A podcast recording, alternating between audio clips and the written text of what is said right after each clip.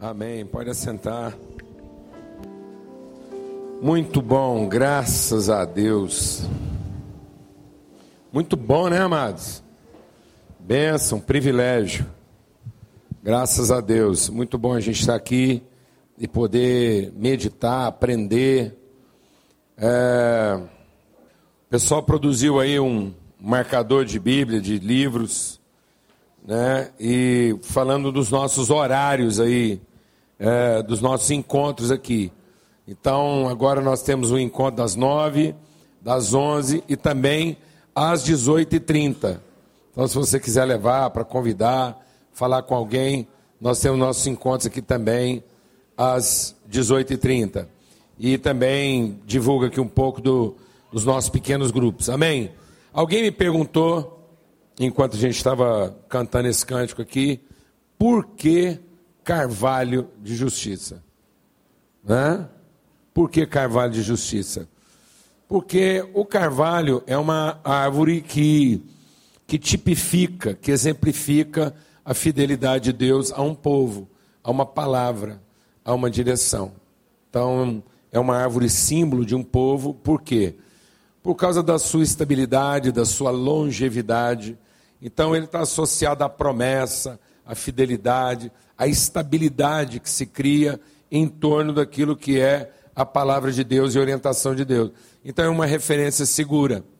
Né? Todo o povo é, tinha uma, uma vida em torno é, dessa madeira que era uma madeira nobre. Talvez se fosse aqui no Cerrado brasileiro, a gente ia estar tá cantando aqui, Deus nos fez aroeira de justiça. Né? Deus nos fez IP de justiça. Então, porque são madeiras assim, é, é, duradouras, e discerne firme. E só que no caso do carvalho ele ainda é uma madeira um pouco mais nobre do que essa, porque ele é mais trabalhável, né? Ele é mais maleável. Então com eles faziam móveis, faziam também os, os, os barris lá, as tinas, que é onde o pessoal guardava e, e podia manter seus alimentos conservados. Então o carvalho tinha toda essa, ele estava permeado na vida do povo. Então a palavra de Deus é que nos dá referência, que permeia a nossa vida, nos dá essa noção de sustentabilidade e constância. Amém? Agora, só que Deus fala que nós somos isso. Nós somos essa madeira referente. Nós é que podemos estar misturados na vida das pessoas e falar às pessoas da fidelidade de Deus. Então, a nossa constância, a nossa firmeza, né, a forma como o nosso interior é solidamente preenchido pela palavra de Deus. Então, quanto mais o nosso cerne for firme, for um cerne é, compacto, mais as pessoas, quanto mais o nosso interior for compacto e bem preenchido, mais a gente vai ter estabilidade para lidar com os outros, mais a gente vai estar ocupado em servir do que em ser servido. O que que nos impede, às vezes, de cumprir a justiça de Deus? É porque nós estamos sempre à procura de fazer valer o nosso direito. E por que, que a gente está à procura de fazer o nosso direito? Fazer valer o nosso direito? Por causa do oco que tem dentro da gente, por causa das carências que ainda permeiam o nosso coração. Então, quanto menos carência, quanto menos buraco, quanto menos oco, quanto mais compacta, quanto mais sólido, quanto mais consistente for o nosso coração, mais a gente vai poder ser referência na comunidade. Amém? Eu estou fazendo essa introdução porque isso tem um pouco a ver com a, a palavra que a gente quer compartilhar aqui hoje de manhã. Amém? E eu queria convidar você a abrir sua Bíblia lá no Evangelho de João, no capítulo 11. Evangelho de João, no capítulo 11. E diz assim: estava enfermo Lázaro, de Betânia, da aldeia de Maria e da sua irmã Marta. Esta Maria, cujo irmão Lázaro estava enfermo, era a mesma que ungiu com bálsamo o Senhor e lhe enxugou os pés com seus cabelos. Mandaram, pois, as irmãs de Lázaro dizer a Jesus: Senhor, está enfermo aquele a quem tu amas. Ao receber a notícia disse Jesus: essa enfermidade não é para a morte, e sim para a glória de Deus, a fim de que o Filho de Deus seja por ele, por ela glorificado. Ora, amava Jesus a Marta e sua irmã e a Lázaro. Quando, pois, soube que Lázaro estava doente, ainda se demorou dois dias no lugar onde estava. Depois disse aos seus discípulos: Vamos outra vez para a Judéia. Disseram os discípulos: Mestre, ainda agora os judeus procuram a pedra de arte. E voltas para lá? Respondeu Jesus: Não são doze as horas do dia? Se alguém andar de dia, não tropeça, porque vê a luz deste mundo. Mas se andar de noite, tropeça, porque nele não há luz. Isto dizia, e depois lhes acrescentou: Nosso amigo Lázaro está dormindo e eu vou despertá-lo. Disseram-lhe, pois, os discípulos: Senhor, se dorme, estará salvo. Jesus, porém, falava com respeito à morte de Lázaro, mas eles supunham que tivesse falado do repouso do sono. Então Jesus lhes disse claramente: Lázaro morreu. E por vossa causa me alegro que lá não estivesse, para que possais crer. Mas vamos ter com ele. Então Tomé, chamado Dídimo, disse aos discípulos: Vamos também nós para morrermos com ele. Chegando Jesus, encontrou Lázaro já sepultado havia quatro dias. Ora, Betânia estava cerca de 15 estádios perto de Jerusalém. Muitos dentre os judeus tinham vindo ter com Marta e Maria para as consolar a respeito do seu irmão. Marta, quando soube que vinha Jesus, saiu ao seu encontro, Maria, porém, ficou sentada em casa. Disse, pois, Marta a Jesus: Senhor, se estiveras aqui, não teria morrido meu irmão. Mas também sei que, mesmo agora, tudo quanto pedires a Deus, Deus tu concederá. Declarou-lhe Jesus: Teu irmão há de ressurgir. Eu sei, replicou Marta, que ele há de ressurgir na ressurreição do último dia. Disse-lhe Jesus: Eu sou a ressurreição e a vida. Quem crê em mim, ainda que morra, viverá. E todo o que vive e crê em mim não morrerá eternamente. Crês isto? Sim, Senhor, respondeu ela. Eu tenho crido que tu és o Cristo, o Filho de Deus, que devia ter vindo ao mundo. Tendo dito isto, retirou-se e chamou Maria, sua irmã, e disse em particular: O mestre chegou e te chama. Ela, ouvindo isso, levantou-se depressa e foi ter com ele, pois Jesus ainda não tinha entrado na aldeia, mas permanecia onde Marta se avistara com ele. Os judeus que estavam com Maria em casa e a consolava, vendo-a levantar-se depressa e sair, seguiram-na, supondo que ela ia ao túmulo para chorar. Quando Maria chegou ao lugar onde estava Jesus, ao vê-lo, lançou-se aos seus pés, dizendo: Senhor, se estiveras aqui, meu irmão não teria morrido. Jesus, vendo-a chorar, e bem assim os judeus que a acompanhavam, agitou-se no espírito e comoveu-se e perguntou: Onde os sepultastes? E ela lhes responderam: Senhor, vem e vê. Jesus chorou. Então disseram os judeus: Vede quanto o amava. Mas alguns objetavam: Não podia ele, que abriu os olhos ao cego, fazer com que não morresse? Jesus, agitando-se novamente em si mesmo, encaminhou-se para o túmulo. Era este uma gruta e cuja entrada tinham colocado uma pedra. Então ordenou Jesus: Tirai a pedra. Disse-lhe Marta, irmã do morto: Senhor, já cheira mal, porque já é de quatro dias. Respondeu-lhe Jesus: Não te disse que se você crer, verá a glória de Deus. Tiraram então a pedra. Jesus levantou os olhos para o céu e disse: Pai, graças te dou, porque me ouvistes. Aliás, eu sabia que sempre me ouves, mas assim falei por causa da multidão presente, para que creiam que tu me enviaste. E tendo dito isto, clamou em alta voz: Lázaro, vem para fora. Saiu aquele que estava morto, tendo os pés e as mãos ligadas com ataduras e o rosto envolto no lenço. Então lhe ordenou Jesus: desatai-o e deixai-o ir. Muitos, pois, dentre os judeus que tinham vindo visitar Maria, vendo o que fizeram Jesus, creram nele. Outros, porém, foram ter com os fariseus e lhes contaram dos feitos que Jesus realizava.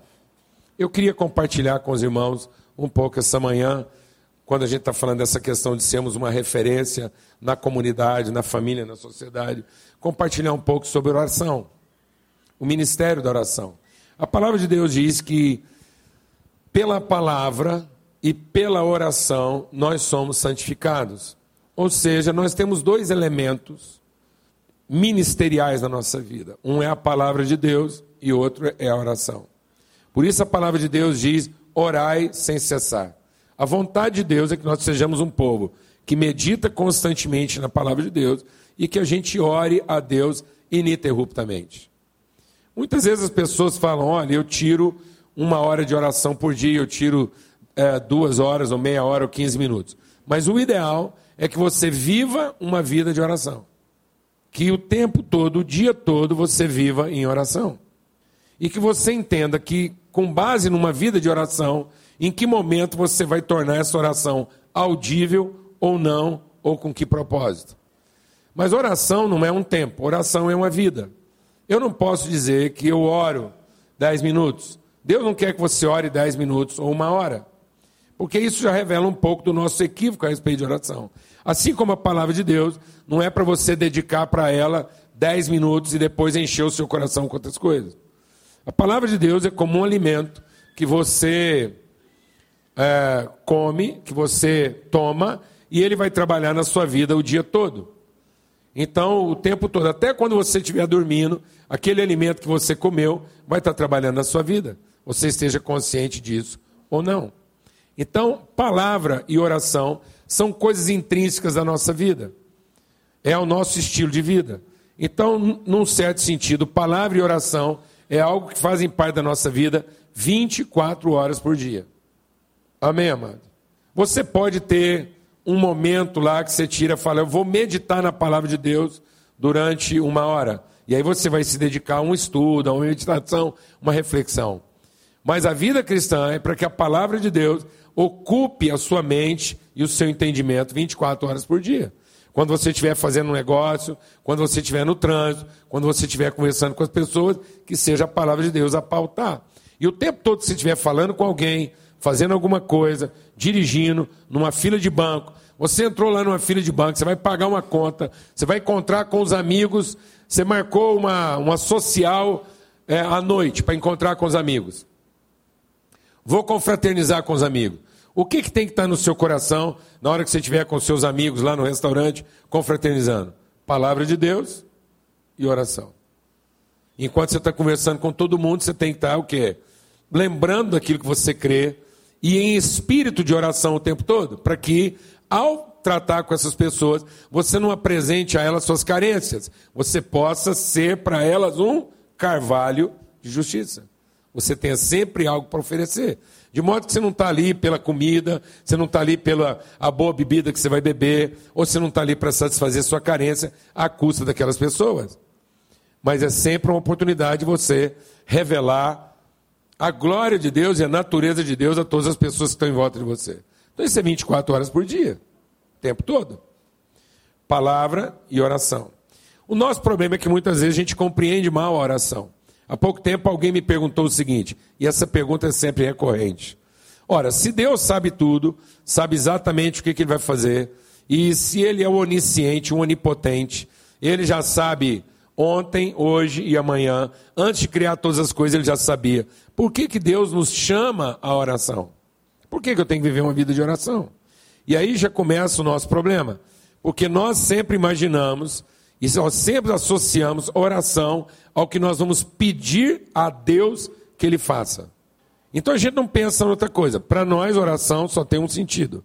Eu não dou conta, eu quero uma coisa, eu estou com uma dificuldade, então eu vou orar. E para mim, orar é o quê? Eu me apresentar diante de Deus e pedir que Ele faça por mim aquilo que eu não posso fazer.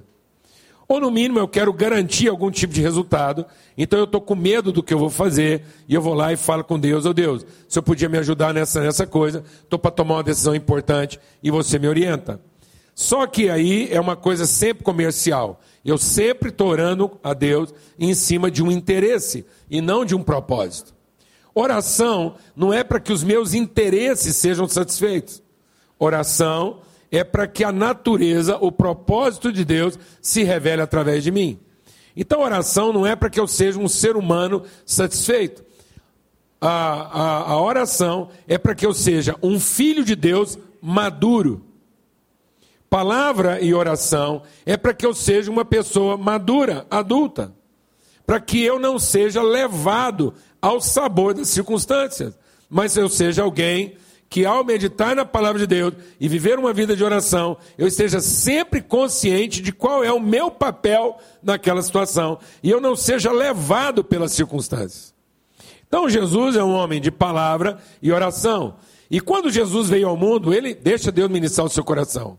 Nós temos a tendência de olhar para Jesus e pensar que ele é o nosso Salvador, porque ele vai sempre fazer por nós aquilo que nós não podemos fazer. Então ele é o nosso Salvador. Não, amado. Jesus vai fazer por nós o que nós não podemos fazer. Mas ao fazer isso, ele quer nos orientar e nos mostrar como é que as coisas podem ser feitas. Então ele não é o meu Salvador, porque ele é o meu salva tudo, resolve tudo, cuida de tudo. Ele é o meu Salvador porque ele mostra como é que um filho de Deus se comporta diante da situação.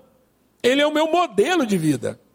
Jesus não é o meu socorro para que eu planeje as coisas e ele me socorra naquilo que não deu certo. Jesus é o meu modelo de vida para que eu planeje do mesmo jeito que ele planejou. E aí eu não tenho que preocupar se vai dar certo ou não. Amém, mano? Então Jesus é o meu Salvador porque você e eu podemos ser exatamente como ele. E na maioria das vezes, quando a gente vai falar com alguma pessoa que está vivendo um problema, e a gente vai orientar essa pessoa a ter Jesus como modelo, ele diz assim: não, mas eu sou um ser humano, Jesus era o filho de Deus. Não, você é filho de Deus. E Jesus só conseguiu ser um ser humano 100% porque ele tinha consciência de que ele era um filho de Deus, gerado por Deus para ser um ser humano 100%. Glória a Deus, irmão. Amém? Então, por isso que Paulo diz: sejam meus imitadores, como eu sou imitador de Cristo. Amém. Amém. Glória a Deus. Então Jesus não está aqui para fazer por você, mas Jesus está aqui para nos ensinar como é que nós podemos fazer. Aleluia. Glória a Deus. Então, mais do que orar a Jesus, nós devemos orar como Jesus. Amém, irmãos? Glória a Deus. Por isso que Jesus disse assim: tudo que vocês pedirem em meu nome. E o nome de Jesus é Cristo. Isso quer dizer o seguinte: Jesus nunca pedia nada em favor de quem? Dele mesmo. Então, toda vez que eu orar, como Jesus orava, e Jesus sempre orava como? Como Jesus ou como Cristo? Como Cristo. Então Jesus sempre pensou como um Cristo, sempre agiu como um Cristo e sempre orou como Cristo. Toda vez que eu pensar como Cristo, orar como Cristo e agir como Cristo, a vontade de Deus se revelará através da minha vida. Glória a Deus, amado. Eu não preciso preocupar. Então eu tenho que aprender a orar como Jesus.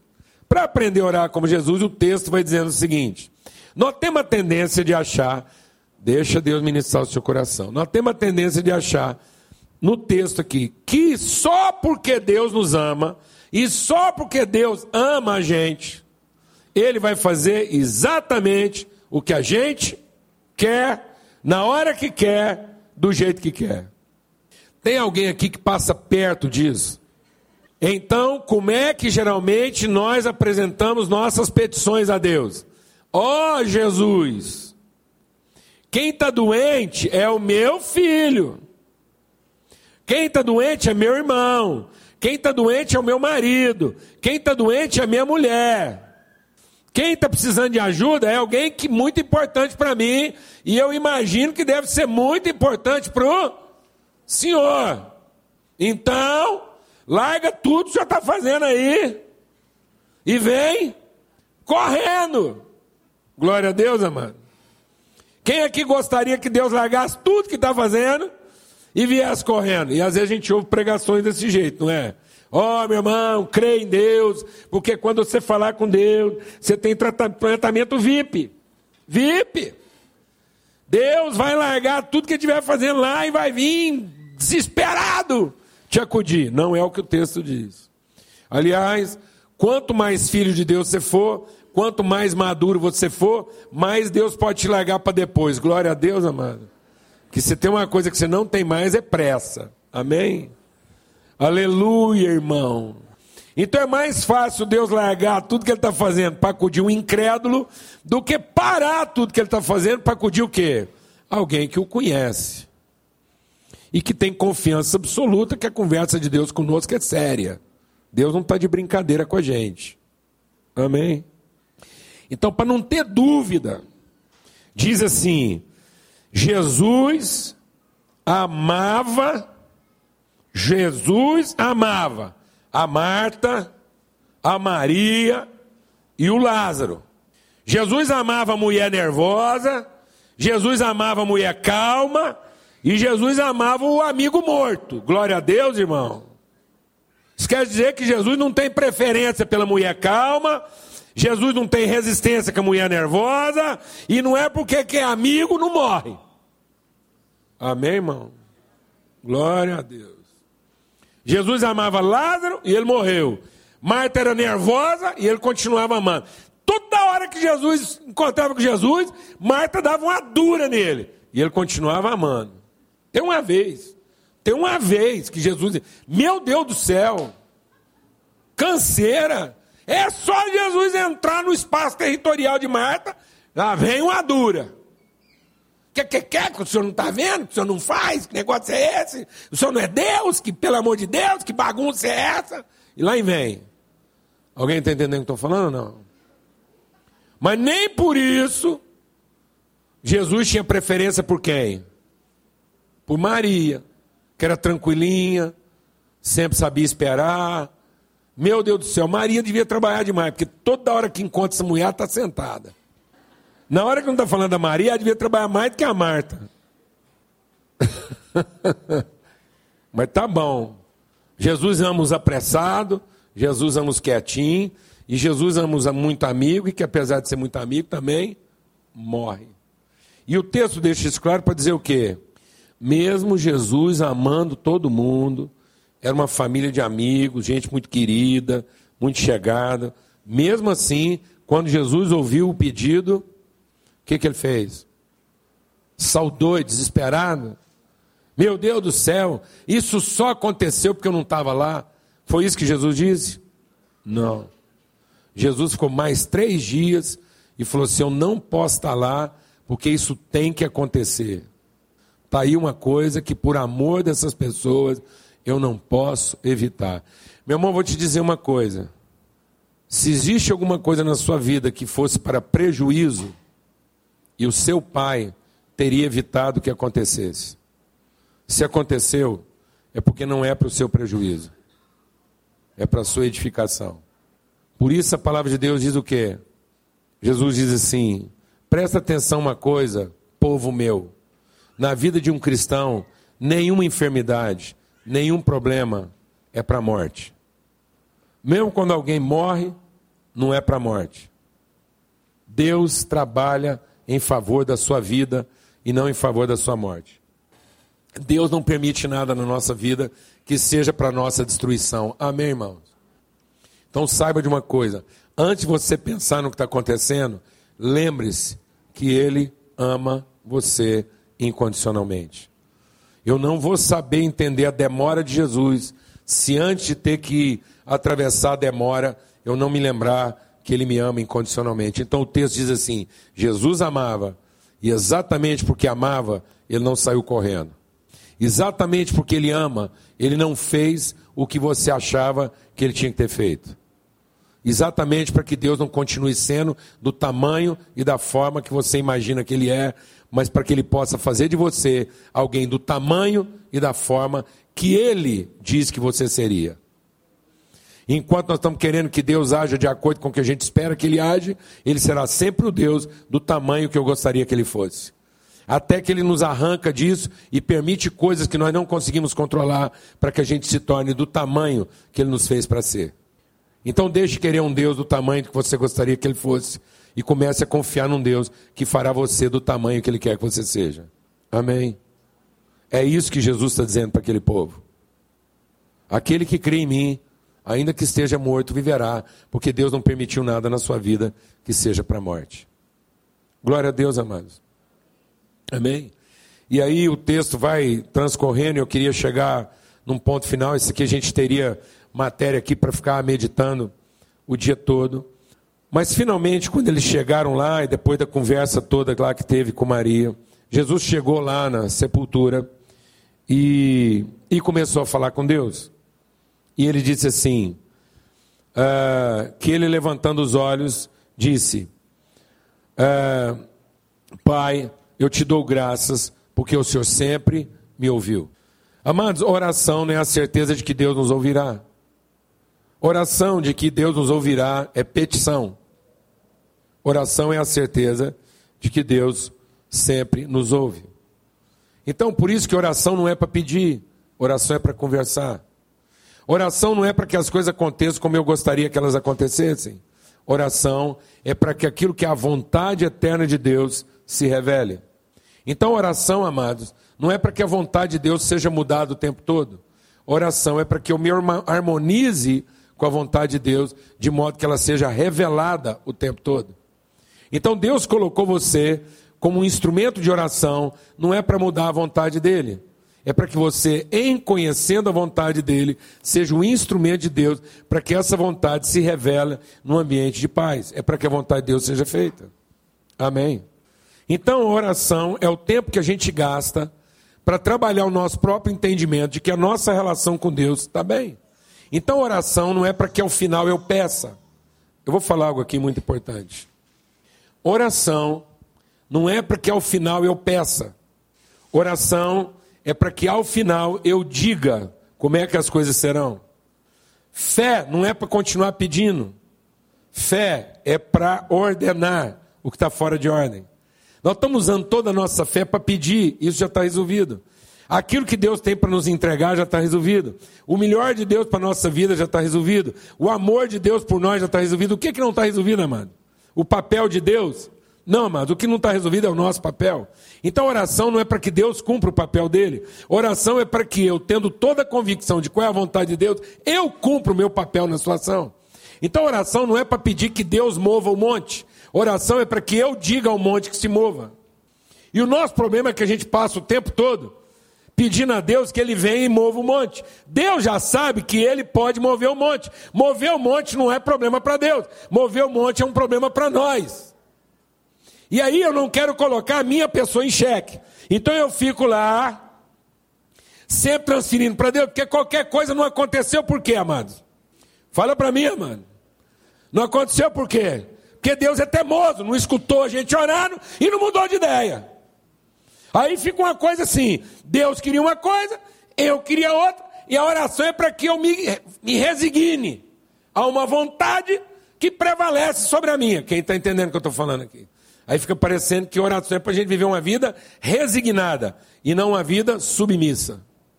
Oração não é para que você se resigne. Oração é para que você se submeta. E aí, se submetendo, você seja o agente da vontade. E o problema é que nós estamos nos escondendo atrás de uma fé religiosa para continuarmos covardes a ponto de não dizer o que, que as coisas têm que, que ser.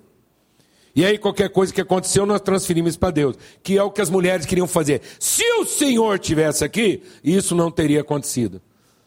Então, o problema era de quem? Se não está acontecendo, o problema é de quem, amados? É Deus que não estava aqui para fazer a coisa na hora certa e deixou azedar o doce. Mas Jesus devolve para ela. Falou: não, se você crê, você verá.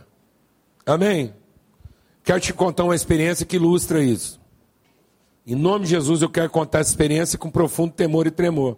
Você também não pensar que é outra coisa. Eu quero contar essa experiência para falar da fraqueza da nossa carne e não da força da nossa vaidade.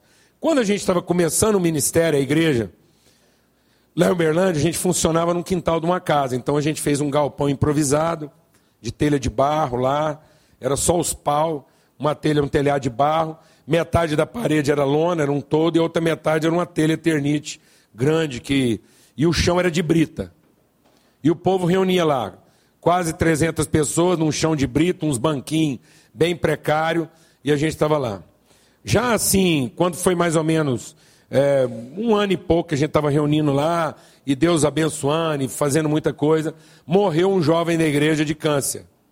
E ele era uma pessoa muito querida, muito próxima de nós, por sinal, até meu primo, né, é, sanguíneo lá, é, filho da minha tia, é uma mulher de oração.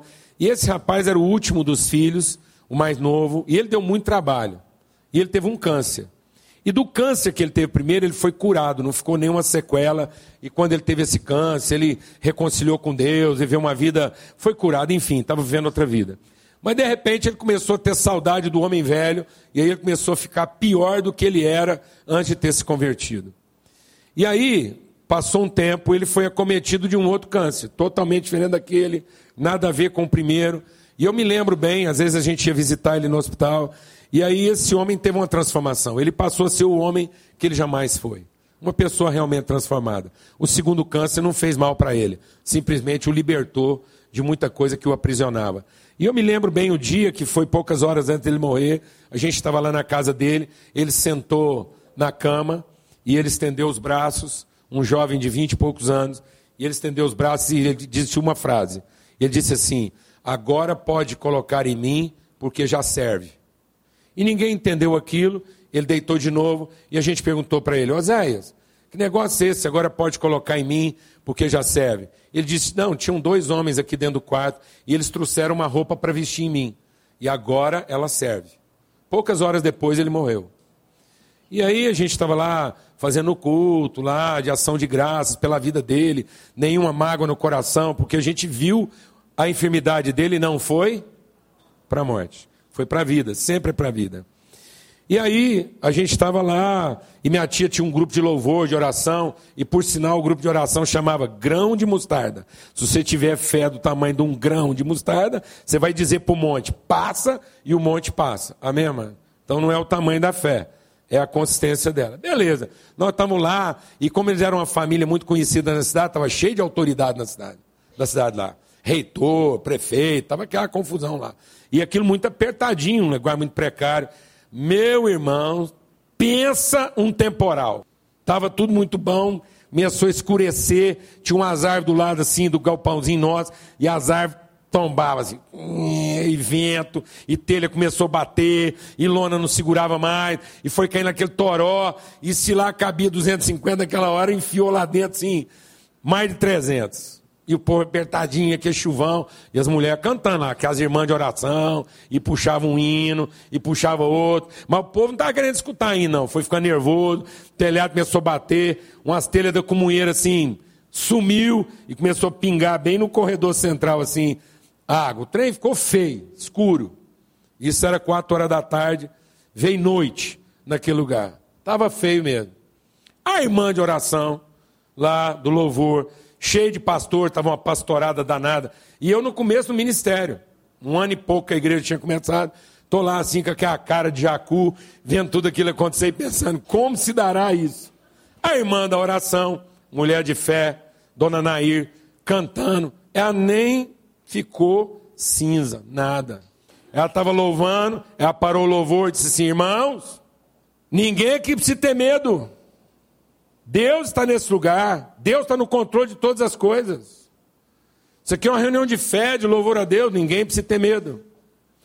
O pastor da igreja vai orar, vai dar ordem para a chuva e para o vento e vai cessar. Eu escutei aquilo, olhei, falei, acho que ela está falando de mim. Eu não nenhum outro pastor da igreja aqui. Infelizmente está acontecendo na minha paróquia aqui. Eu peguei o microfone, olhei para ela, olhei para os irmãos e todo mundo lá, assim, e agora?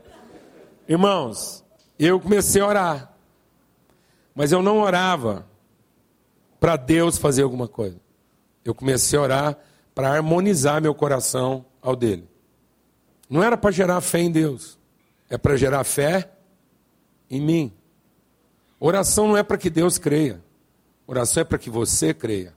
Oração não é para que Deus mude, oração é para que você mude até o ponto de você estar totalmente harmonizado à vontade dele. E eu fui orando. Aí aquela hora falei assim: agora esse povo vai ter que esperar a minha fé amadurecer. E eu fui orando, e lembrando as promessas de Deus, minha vida, fui lembrando os milagres, tudo que ele já tinha operado. Aí eu fui enchendo o meu coração de quê? De palavra e entendimento. Quando eu finalmente entendeu, entendi que agora está pronto. Cri, por isso falei. Agora eu posso falar alguma coisa que movia de quê? De fé. Então, quando finalmente no meu coração havia o que? Uma fé sólida, eu terminei a oração, falei, então agora pelo poder que há no nome de Cristo Jesus, eu ordeno à chuva e ao vento que cessem. E pum, cessou. Imediatamente. E veio um profundo temor de Deus sobre o coração das pessoas. Oração não é para que Deus diga. Oração é para que ao fim você diga qual é a vontade de Deus. Oração não é para que Deus faça o que você se recusa a fazer. Oração é para que você finalmente faça o que ele te ordenou fazer. Oração não é para que Deus mova o monte. Oração é para que você diga ao monte que se mova. E muita coisa que nós estamos chamando de fé não é fé, é crença. É a crença de transferir para Deus todo o quê? A responsabilidade. E que se as coisas não estão acontecendo, é porque falta fé nele. Não, amado, se as coisas não estão acontecendo, é porque falta fé em nós. E não é porque a vontade de Deus não está se fazendo. Deus está permitindo isso para que nós vamos amadurecendo. Deus não tem problema com tudo que está acontecendo, toda essa bagunça toda aí não compromete a vontade de Deus. Se houvesse alguma coisa acontecendo no mundo hoje que colocasse em xeque a vontade de Deus, ela não estaria acontecendo. Por mais desgraçada que seja a situação. Tudo está dentro de um limite da permissão de Deus para que você e eu o quê? Assumamos o nosso papel e que a gente amadureça. E para que a gente fale como Ele. Para que nós sejamos boca de Deus na situação. Amém? Quem crê nessa palavra? E é assim com a nossa família, é assim com os nossos filhos, é assim com o nosso trabalho. Fé não é para que você fique dizendo a Deus o que, que Ele tem que fazer com os seus filhos. Fé para que, independente do que seus filhos fizerem, ou da forma como eles se comportarem, ou da forma como o seu casamento está ou deixa de estar, ou a forma como as pessoas se comportam, você não se desvie daquilo que é o propósito de Deus a ser revelado através de você. Você não perca a sua fé. Você não se desvie. Amém? Glória a Deus. Amém. Vamos ficar de pé. Vamos orar a Deus. Encerrando esse momento dando louvores a Deus. Amado, recebe essa palavra, recebe esse testemunho, tudo que Deus ministrou no nosso coração. Seja fiel aos seus compromissos a Deus. Não esquece de colocar aqui nas nossas urnas o seu pedido de oração. E continue orando. Continue orando. Até que a sua fé esteja totalmente harmonizada com a vontade de Deus. E então, mais do que apenas pedir, você possa também falar. Para que através da sua boca a vontade eterna de Deus se estabeleça. Quem crê nisso? Deus te colocou como aquele que coloca em ordem o que ainda não está. E às vezes você está esperando que Deus vai descer do céu e colocar uma determinada situação em ordem na sua vida. Então eu quero te dizer, ele já desceu e gerou um filho e encheu esse filho com o Espírito Santo e quer colocar essa questão em ordem através do filho dele que ele enviou do céu. E quem é esse filho? É você e sou eu, somos nós. Amém? É através de nós que a vontade de Deus vai ser feita. Tudo aquilo que Jesus fez, ele disse: Vocês estão maravilhados de eu fazer essas coisas? Então saibam de uma coisa: obras maiores do que essas vocês farão. Desde que a gente não se entregue ao desespero Desde que a gente não saia doido querendo resolver as coisas a nossa maneira, quase se esquecendo de que antes de tudo Deus nos ama. E Ele não permitiu nada na sua vida que seja para a morte, que seja para a destruição, só para a edificação. Amém? Diga isso para quem está do seu lado aí. Nenhuma, nenhuma, nenhuma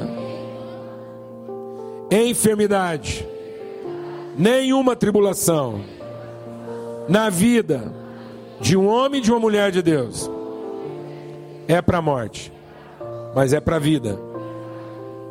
Pai, muito obrigado pela tua promessa. Muito obrigado pela tua palavra. Que o nosso coração se enche de fé. Essa é a vitória que vence o mundo, a nossa fé. E que a nossa boca se abra para falar, para declarar aquilo que é a vontade eterna do Senhor para cada situação. O Senhor não nos deu espírito de timidez, mas de ousadia, de fé, de intrepidez no poderoso nome de Cristo Jesus. Que tu faças resplandecer sobre nós o teu rosto. Que o rosto do Senhor resplandeça sobre ti. Que a face bendita do Senhor resplandeça sobre cada um de nós, sobre o Miguel, toda a sua família, sobre todo. O Senhor faça resplandecer sobre todos seu rosto e te dê paz. Que a misericórdia do Senhor se renove sobre a vida de cada um que o Senhor faça multiplicar no coração de todos virtude e graça, em nome de Cristo Jesus. Nenhuma arma forjada contra ti prevalecerá, e você será guardado na tua entrada e na tua saída. Os montes se moverão, abrindo diante de ti um caminho. Essa é a promessa do Senhor para a nossa vida. Em Cristo Jesus, o Senhor. Amém e amém. Uma boa semana para todos. Vamos em paz.